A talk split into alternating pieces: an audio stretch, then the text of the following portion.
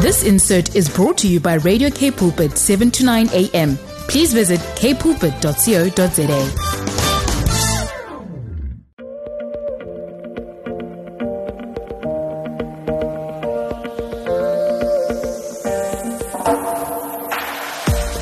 want to welcome everyone that's tuned into Radio K Pulpit. You're with Alana Olivier. I hope you had a wonderful, wonderful, wonderful week. And you are with my program called Body Matters. And I will be your host for the next hour.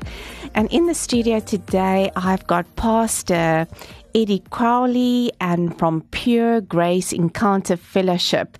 And um Pastor Crowley is Afrikaans. And today, for the very, very first time, we're going to conduct this interview in Afrikaans. So please bear with me. I'm English, all of you know. So if my Afrikaans doesn't come across that wonderful, just bear with me. So welcome. Welkom oom Eddie. Ek gaan vir Eddie noem.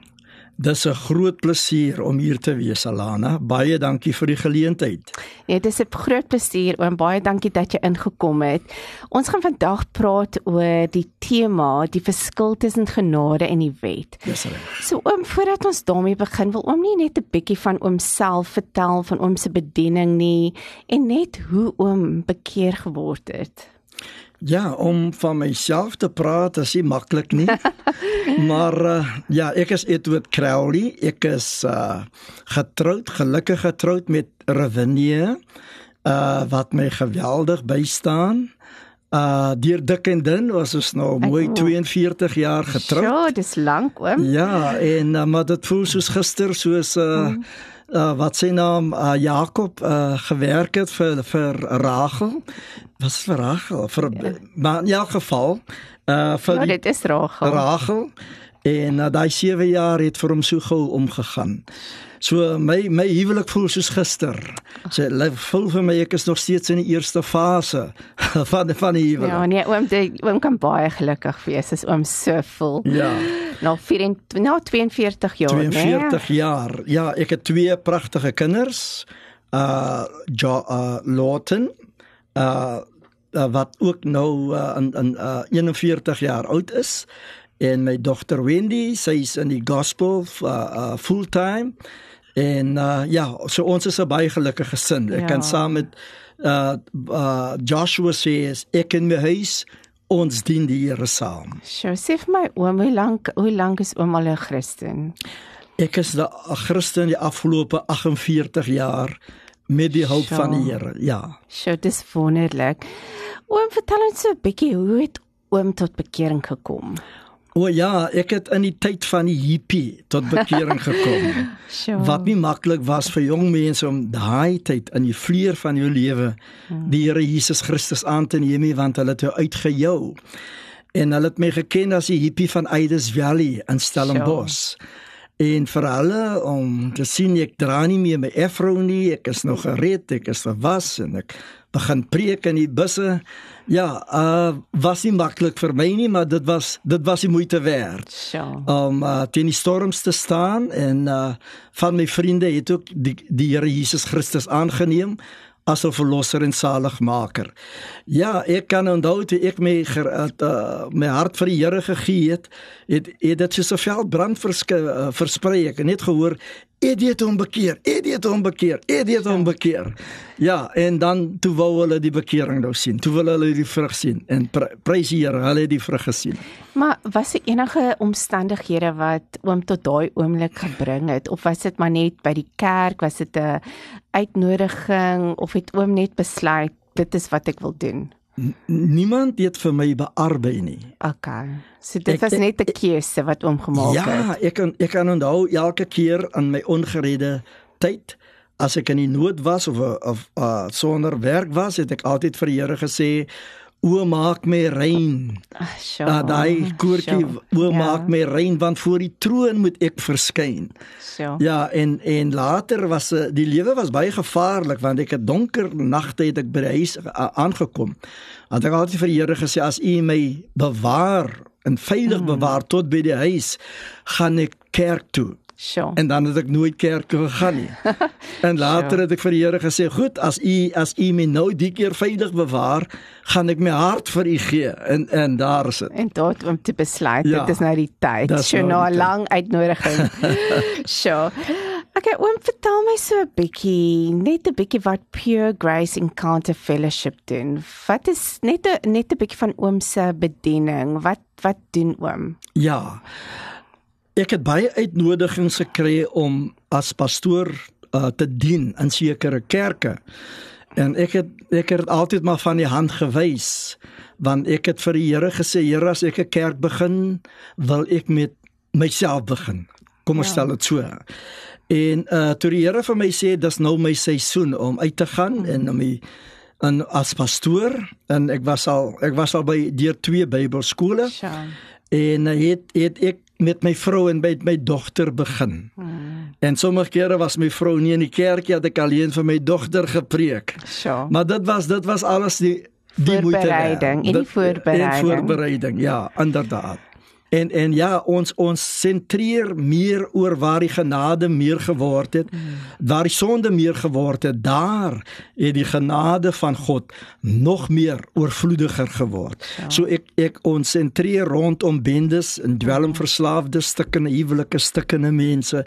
Ons ons probeer hulle optel en daar is Hmm. uh, daar is van hulle in ons bediening wat wel uit daardie uh, uh greep van sonde gekom het. Sure.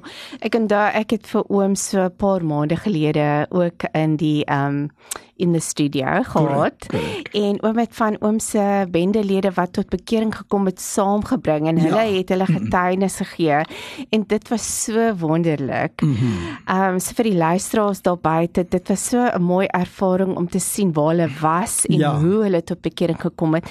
En ek wil ook net sê die een ding wat vir my uitgestaan het van daai tyd toe ek met oom en oom en um oom se lede gesels het, was dat van hulle uit huishoudings gekom het waar of hulle ouma of iemand vir hulle gebid het Correct. en toe het hulle van die pad af gegaan. Mm -hmm. En um in Engels is daar 'n skrif wat sê train up a child in the way it should Nice. go and when he gets old they will not depart from it. En dit het Amen. vir my so mooi uitgestaan. So ek wil net dankie sê vir die vir die werk wat oom daar buite doen want nie almal het daai um um ability om met sulke mense te werk nie, maar oom het darm daai gawe. So uh, dit is baie mooi. So die die tema wat oom wou oorbring vandag is die verskil tussen genade en die wet. So vertel ons wat verstaan ons onder genade dispensasie? Ja, Alana om uh die genade dispensasie te verduidelik. Uh moet ons eers die vorige dispensasies verstaan. Ek gaan dit alles in 'n neutedop noem, so kort as wat ek kan. Nee, dis reg. Uh en en en uh, en wat ek alles hier noem is is skrif gebaseerd. Uh daar gaan nie tyd wees om al die verse te noem nie, maar uh, dit dit is skrif ge- gebaseerd Nee. en ek sê niks uit my duim uit nie. ja. Nee, ek glo Want, oom. want ons gaan eendag rekenskap gee van wat ons oor die lig bring en wat ons sê.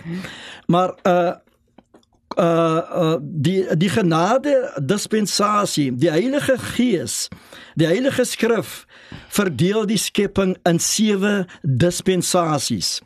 Nou elke dispensasie mag ons beskou as 'n nuwe toets en en en o- o- op die mens en dit eindig gewoonlik in 'n oordeel. So die eerste distens uh, dispensasie uh o, o, o, uh die vyf dispensasies is reeds vervul en is geskiedenis. So.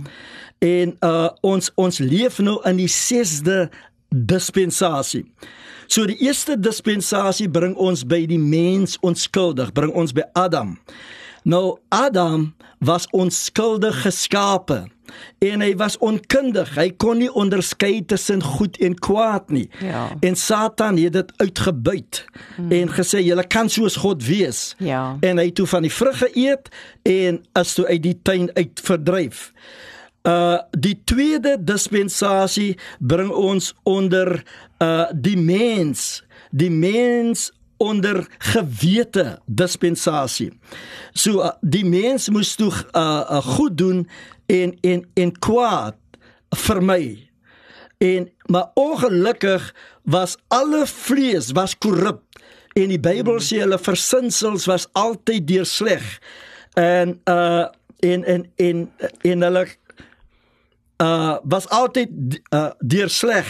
Genesis 6 vers 5 en 11. En God was genoodsaak om toe 'n vloed te stuur. Die derde dispensasie bring ons by die mens in autoriteit op aarde. Nou die dispensasie van menslike regering het tot het tot die gevolg dat die mens toe af onafhanklik van God geword het. Onthou jy die toring van Babel ja, wat hulle opgerig het sonder God en so voort. En uh God was toe verplig om uh 'n Babelse verwarring te bring. Die een kon die hmm. ander toe uh nie verstaan nie. So dit is wat daar gebeur het en dit sal ons dis opgeteken in Genesis 9 vers 1 en 2. Die vierde dispensasie bring ons by die mens onder belofte dispensasie. Genesis 15 vers 18. God roep vir Abraham en sluit 'n verbond met hom. En uh maar die beloftes van God was toe geskend en God sluit toe die dispensasie van belofte af met 'n oordeel in Egipte en ons weet wat daar gebeur het. Uh en uh die die vyfde dispensasie bring ons onder die wet dispensasie. Uh dis nou die wet van Moses. In die woestyn gee God hulle die wet. Uh die wet Hulle verwerp egter die wet en God het die Jode in ballingskap weggevoer na Babylon. Uh, dit sal ons uh, opgeteken vind in Eksodus 20 vers 1 tot 17 en Jeremia, die laaste van al die laaste 4 hoofstukke van daardie boek. Die sesde dispensasie is die dispensasie waar ons tans in is. Dis die genade dispensasie. Nou daar sewe dispensasies. Die sewende dispensasie is natuurlik wanneer die duisendjarige vrederyk gaan plaasvind. So dit is ja. nog wat moet gebeur. So die die die sesde dispensasie is die mens onder genade dispensasie. Nou die offerande die offerand of die offerende dood van die Here Jesus uh lei ons in die dispensasie kan ek maar die Engelse woord gebruik ja, van pure grace. Sure. Rein genade. En en en uh rein genade, genade beteken uh onverdiend, onverdiend, onverdiend. Is die mm, Afrikaanse woord. Mm. Maar die Engelse weergawe daarvan is unmerited, unearned, undeserved. Uh dit is die Engelse weergawe ja. van van grace en en God gee geregtigheid. Dis wat genade beteken. In die Ou Testament het God genade het, het God geregtigheid vereis.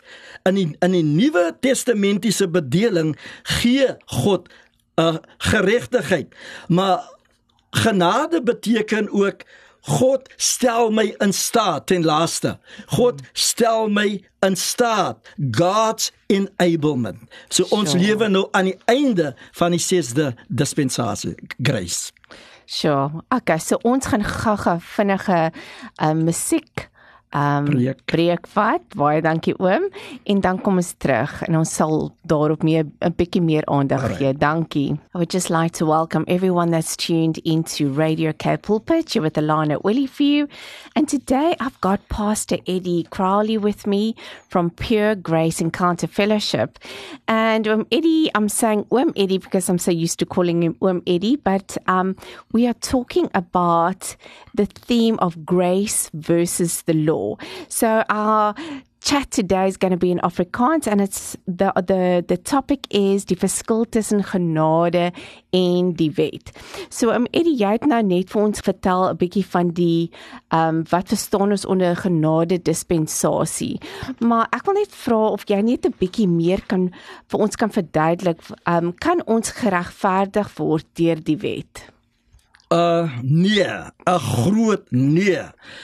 Uh die hele boek van Galasiërs spreek boekdele dat God eintlik teen sy wet is want die wet bring God se karakter na vore. Die die wet sê eintlik God sê eintlik goed julle wil my dien dit is hoe ek wil hê julle my moet dien Ja. en julle kan my nie so dien nie want die die wet het geheers vanaf die berg Sinai tot en met Golgotha genade begin by Golgotha en sal voortduur tot en met die wegraping Ja. So uh die wet en uh, die wet en genade staan in skrille kontras met mekaar. Dis soos olie op water. Jy kan nie in genade wees en ook die wet onderhou nie, want dan dan het jy God verloor. Dan het jy Jesus Christus verloor. Dit is wat Paulus sê, dan is jou geloof dan eintlik te vergeefs. Uh die die wet bring God se oordeel. Dit is wat die wet doen. Uh dit bring God se oordeel na vore en die wet wek toren. Romeine 4 vers 14 en Galasiërs 3 uh vers 19. Die wet is 'n bediening van die dood. Diegene onder die wet. Nou dit is 'n dit dit laat 'n mens koue rillings kry. Diegene onder die wet is eintlik onder 'n vloek. Want die Bybel Ja. die Bybel sê so. Ek wens die Bybel het nie so gesê nie, maar die Bybel sê so. Die wet is en en Christus het vir ons 'n vloek geword deur aan die kruishout te hang. Hy het ons losgekoop van die wet van die sonde, van die wet van die vloek, van die uh uh uh, uh hy het ons losgekoop van die van die vloek van die wet en uh deur vir ons aan 'n hout te hang. En uh en hy het ons losgekoop van die heerskappy van die wet. As ek as ek net opsommend kan praat deur dit so te illustreer. Uh die die dametjie is getroud met 'n man. Maar niks wat die vrou doen is reg in die man se oë nie. Hy is 'n perfeksionis. Uh ek weet nie of jy perfeksioniste kry nie, want hulle is eintlik abnormale mense. ja, nee. Dis moeilik om met 'n perfeksionis te leef of saam te leef. Ja. En alles wat die vrou doen is nie reg in haar man se oë nie. As hy as as as hy skottelgoed was en hy staan by haar, dan breek sy die glase. Sy sy kan net niks reg doen as hy daar is nie want niks wat sy doen is reg in sy oë nie. Sy- Die huis is nie reg aan die kant gemaak nie. Skottelgoed is half gewas. Sy klere is nie goed gestryk nie. Niks wat sy doen is reg in sy oë nie. Wat doen sy dan? Sy skei van hom. Mm. Want dis die enigste manier om ontslae te raak van die man. En uh en nou trou sy met 'n ander man. En toe sy die oggend opstaan, nou nou nou daai man, die perfeksionis is eintlik die wet. Mm. Niks wat jy doen in oë van die Mm, so wet. dis 'n baie is- mooi stelling. Is reg nie. Niks Ja. nie. So so so daar is 613 wette. En as jy 612 onderhou en jy breek die een, net een, dan is jy skuldig aan Van al almal, 600 en, ja. 613 wette. Mm. So so so die die wet kan niemand vervolmaak mm. nie. Maar nou is hy getroud met 'n ander man. En en toe sy die oggend opstaan. Toe wou sy gaan, toe vra sy, toe vra die man vir haar, dis nou die die die nuwe man. Waar gaan jy? Sy sê my man, ek gaan gou vir ons ontbyt maak en hy trek haar terug bed toe hy sê "S- uh, jy kan maar ontspan, ek sal dit vir jou doen. Ja, so. En toe sy nou weer opstaan en hy bring die ontbyt en toe sy nou weer opstaan, toe vra hy, "Waar gaan jy?" Toe sê sy, "My man, ek gaan die skottelgoed was. Ek sal dit vir jou doen," sê die man. Ek gaan die huis aan die kant maak, sê sy. Ek sal dit vir jou doen. So Ja. dit is grace. Weet jy, dit is so baie mooi praktiese voorbeeld. Ek ek dink oom kon dit nou nie in 'n beter manier gesê het nie, Ja. maar dit is baie waar. Ja.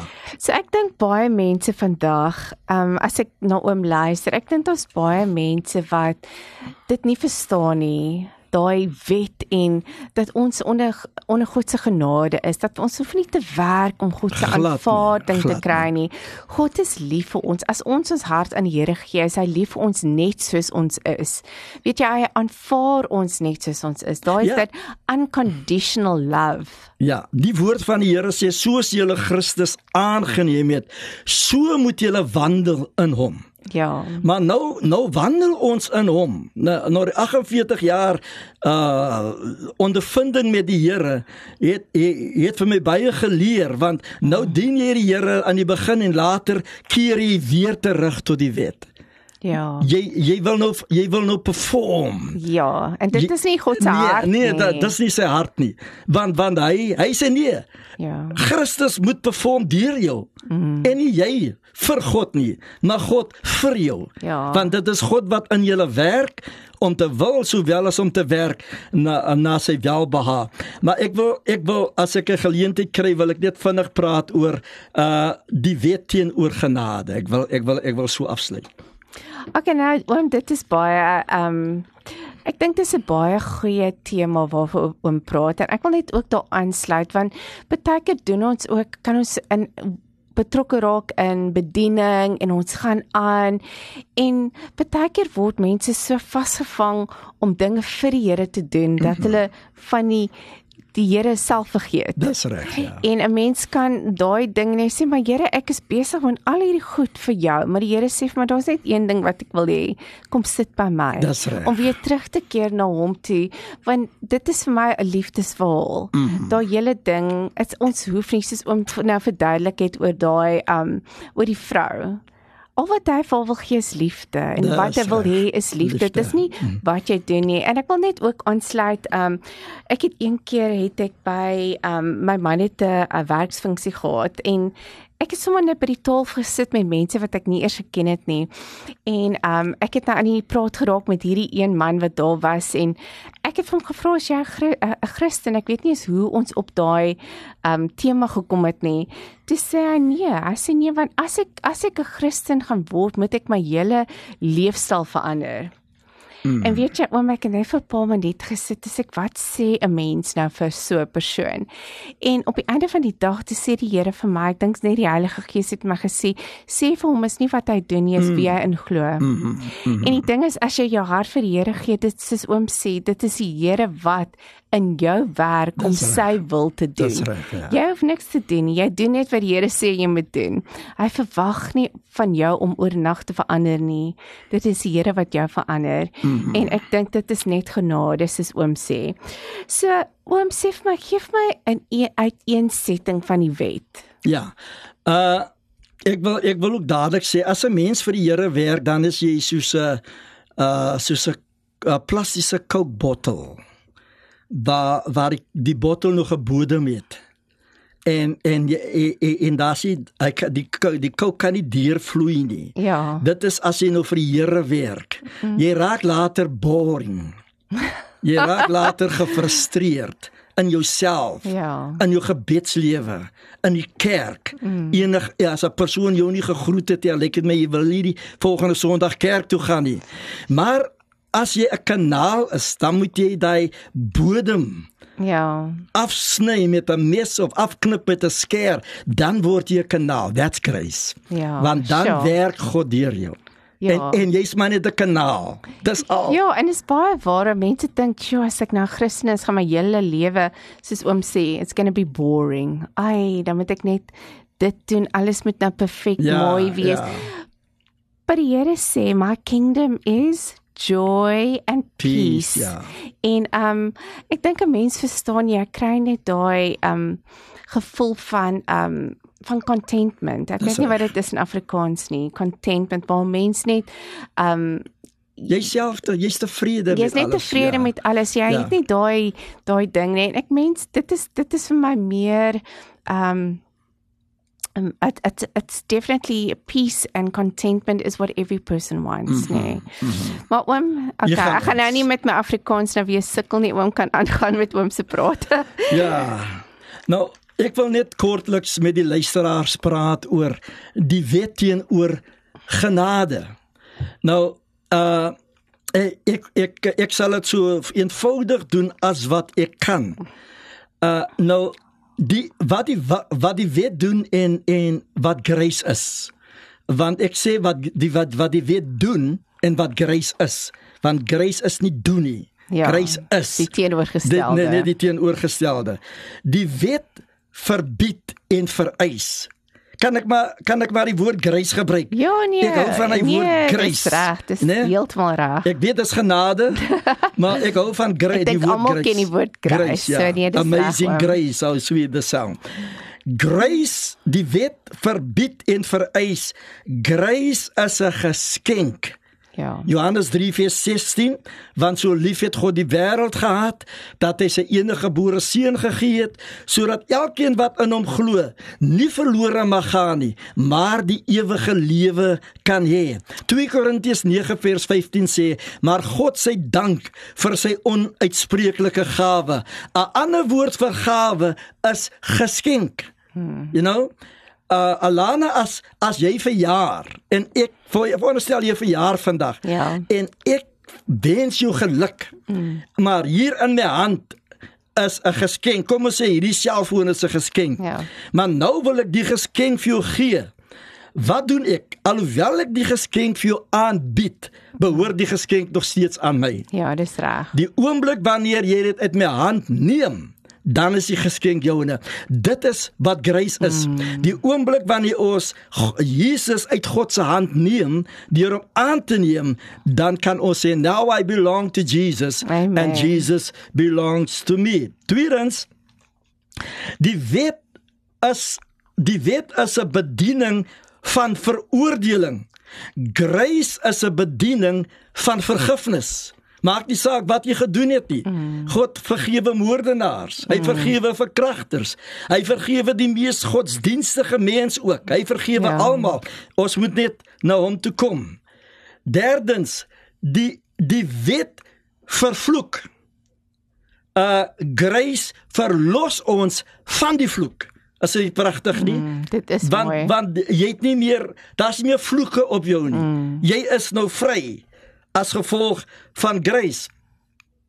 Die wet maak dood. Grace maak lewendig.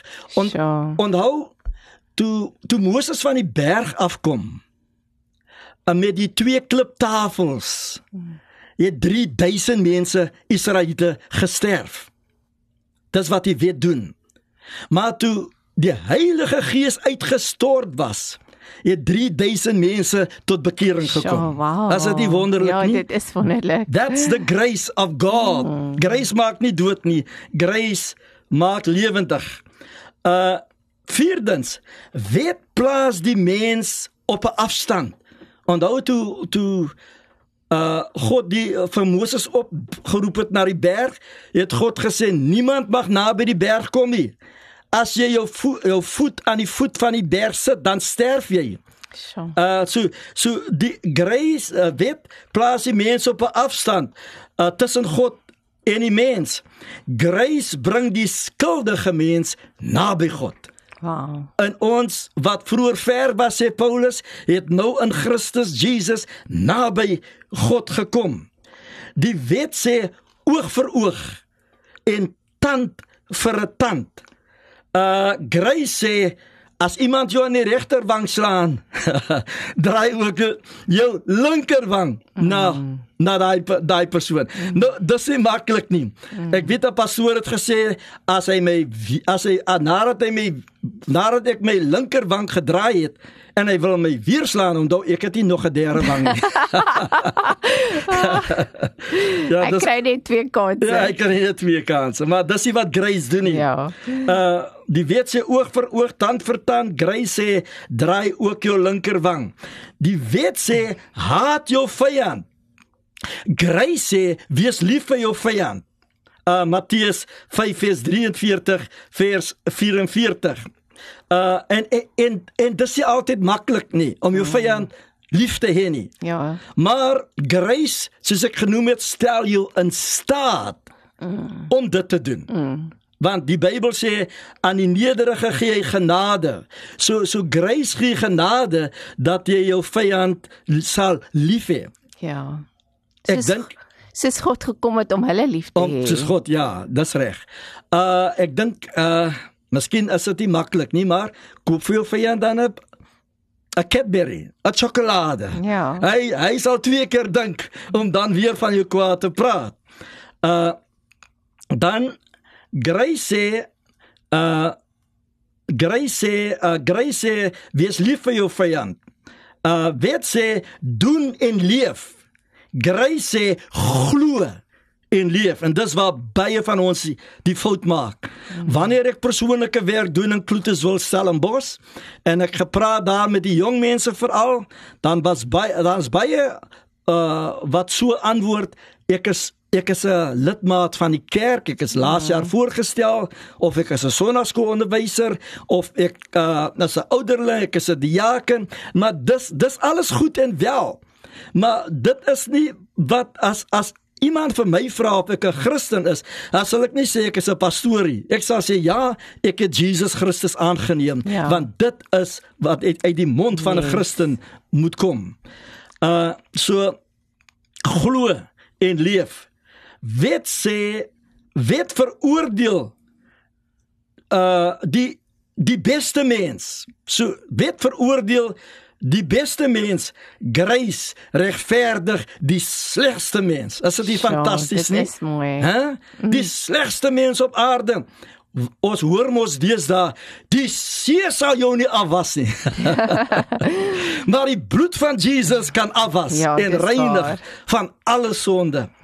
Uh, en dan sê wet sê uh uh stenig die oewerspelige vrou. Die die fariseërs was gereed met klippe om die vrou te stenig. Maar wat sê Grace? Grace sê ek veroordeel jou ook nie. Gaan heen Ja. en sondig nie meer nie. Is dit fantasties Ja. nie? Daardie vrou het klippe op haar verwag. Sy het gedog, o wêreld, hier gaan die eerste klip. Sy het haar, sy het haar gesig bedek. Ja. Maar toe sy opkyk, toe vra die Here vir haar, "Waar is die beskuldigers? Het niemand jou veroordeel nie?" En sy sê, "Niemand nie, Here." En Jesus sê vir haar, "Ek veroordeel jou ook nie." Ja, Jesus, uh uh uh as Jesus nou vir sonde? Nee. Hy want hy sê sondig nie meer nie. Mm. Wat was Jesus op op die pa, op, op die punt mm. om te doen? Hy was op die punt om haar sondes in sy liggaam te dra. Dis Sjoe. hoekom hy gesê het sondig nie meer. En dan en dan grace uh grace die weet jy doen en leef veroordeel ook nie meer nie stenig uh die owerspelige vrou ek veroordeel jou ook nie grace is nie 'n vrybrief om te sondig nie Mm, né dis reg. grace weerhou jou van die sonde Grace weerhou jou van die sonde. Dit is wat grace doen. Uh Paulus sê, wat sal ons dan sê? In Romeine 6 vanaf vers 1, sal ons in die sonde bly? Nee, stellig nie. Ons wat die sonde afgesterf het, hoe kan ons nog daarin wandel? Nou, hier kom dit. Of weet julle nie dat ons wat in Christus gedoop is, in sy dood gedoop is nie. Ons is dus saam met Christus begrawe deur die doop in die dood sodat net soos Christus uit die dode opgewek is, ons ook so in 'n nuwe lewe kan wandel. So, amen. Wat hier gebeur is dat wanneer God grace aktiveer in my lewe, as ek 'n nuwe skepsel. Ek het ek ek het nie meer lus vir die ou dinge nie. So soos jy genoem het daar Alana dat die persoon het gesê hy moet dit en dit en dat doen. Ja. Maar wanneer grace in jou lewe geaktiveer is, dan dan dan uh as die goed wat jy gedoen het, val van jou af weg. Ja, jy wil dit nie meer doen nie. Jy kom eers agter, jy rook nie meer nie. Jy kom eers agter, jy drink nie meer nie. Jy kom dit eers agter nie, want jy's 'n splinter nuwe mens. Die ou dinge het verbygegaan. Kyk, dit het alles nuut geword. Hier is nou die uh die die moeilike uitdaging en dit is dat al die mense is nie onder grace nie. Ja, dis reg. God is goed vir elke ongeredde mens, maar hy is nie onder grace nie. Mm. Grace aktiveer slegs in jou lewe die oomblik wanneer jy Jesus Christus aangeneem het as jou verlosser en saligmaker. Nou ek het al ek het gesien hoe gangsters bendes tot redding kom. Sure. En dan sê ek myself, nee wat, hy gaan terug. Daar's nie 'n manier hoe hy by die Here gaan skuil nie, want die die lewe wat hy lei ja. is 'n koninklike lewe. Hy's die leier en hy het geld en hy kan net so maak en dan word dit vir hom gedoen. Hy kan net so bevel gee dan word daai persoon doodgeskiet. En dan sê ek myself, ah, ah dis net 'n week se bekering. Hy gaan terug. Ja. Maar na jare besef ek, hy wat 'n goeie werk in jou begin het, hy sal dit volëindig tot op die dag van Jesus Christus. Daar is 'n 'n 'n 'n rasta man wat so in die dag en in die tik was dat hy na 8 of 10 jaar se redding as hy vandag getuig dan hy lê nog steeds soos 'n baba. Sure, sure. So dankbaar is hy dat die Here hom mm. verlos en bevry het uit Satan se mag. Wanneer hy die Here aanbid, dan is sy hande in die lug, oë sure. is vol trane en dan is dit moeilik vir my om dan met hom te praat. Ja. You know, want daar's iets wat ek dankbaarheid. Sy dankbaarheid dat die Here hom ja. gered het. Dis grace. Ja. En dit is wat baie baie mense mis. En as jy dit mis, mis jy die hemel. Ja, dit is baie want waar. ons lewe nou in die daardie dispensasie van grace. Ons lewe nou in die eindtyd. As Jesus nou moet kom, as sal daar nie meer grace wees nie. Mm. So die mens moet nou haas om na Jesus toe te vlug want voordat dit te laat is want enige tyd kan Jesus kom dan is daar die grace dan is daar die grace nie meer daar vir jou vir jou redding verlossing bevryding uit Satan se mag nie. Sjoe. Baie dankie oom, maar ons gaan gou-gou 'n kort um, musiekbreek vat mm -hmm. en dan is ons amper op die einde van hierdie program. Dan gaan ons afeindig. Sien jou in 'n paar minute. I would just like to welcome you if you've just tuned in. You're with Alana Willifear with Body Matters. And today I've got Pastor Eddie Crowley with me from Pure Grace Encounter Fellowship. And we've been talking about the grace versus the law. And our, um, our whole, um, conduct is in Afrikaans today because Uncle Eddie of um, Eddie is Afrikaans. So the topic is die verskil tussen genade in die. So, those of you who listen to the program and you feel that you want to get in touch with um, with Uncle Eddie, um, with his ministry, who is involved with the gangs. He's involved in Stellenbosch area, and you might know of someone that would really like to get in touch with them. I'm going to ask um, Uncle Eddie to give his details to you, um, and then we're going to um, end off shortly. So, um, Eddie, as iemand vir jou wil nou bel en hulle wil net raad hê of net by u kerk wil kom kuier, wat is oom se besonderhede? Waar kan ja. hulle vir oom kontak? Ja, my uh, e-mailadres is Edward Crowley uh Edward Crowley 57 at gmail.com. Edward Crowley 57 at gmail.com. Okay, so hulle kan vir net e-mail en en, en hulle boodskap los.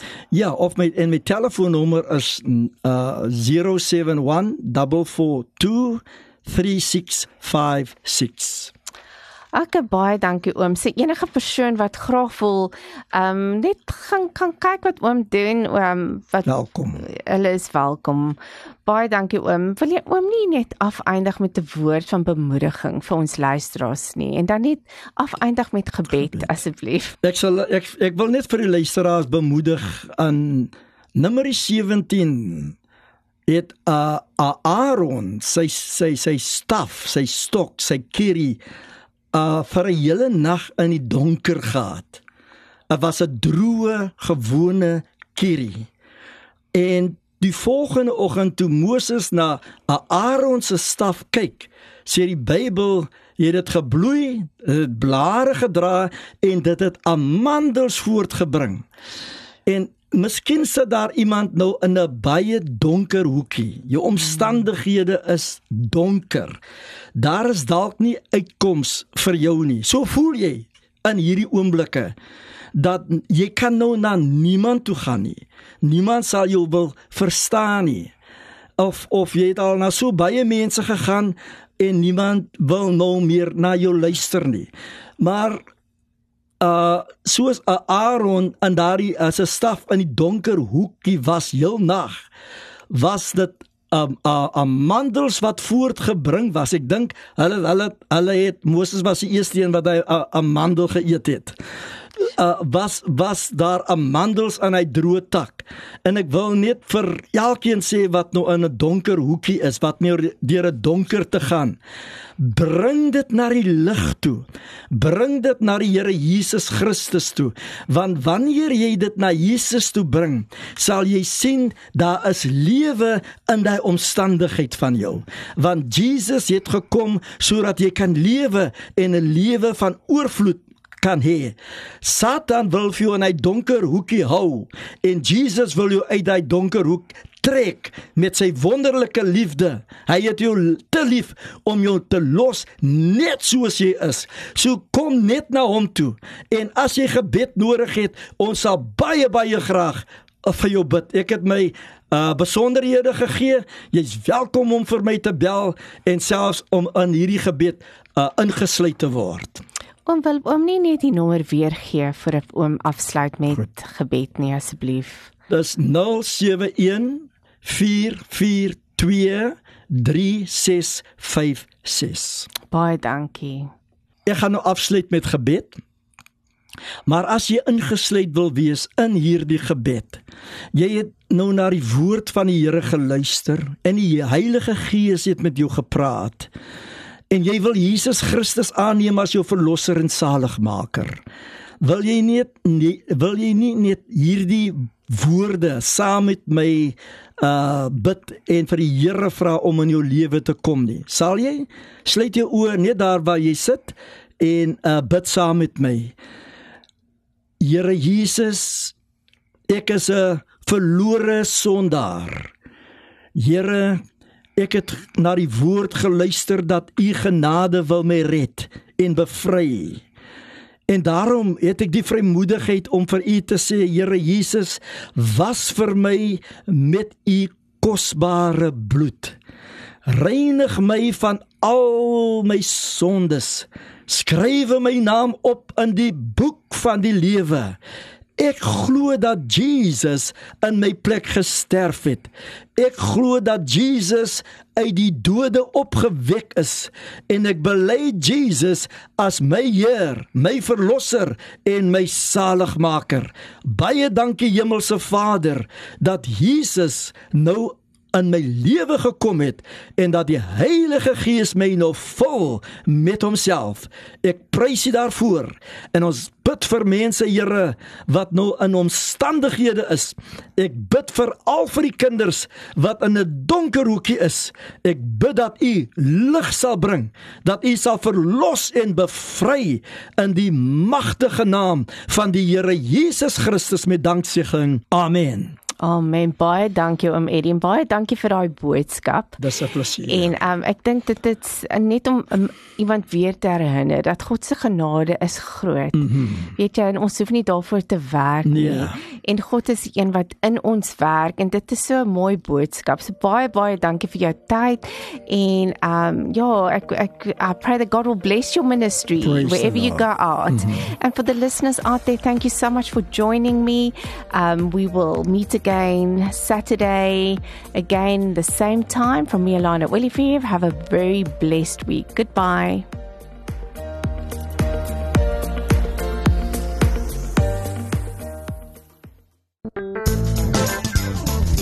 This insert was brought to you by Radio K Pulpit, 7 to 9 a.m. Please visit kpulpit.co.za.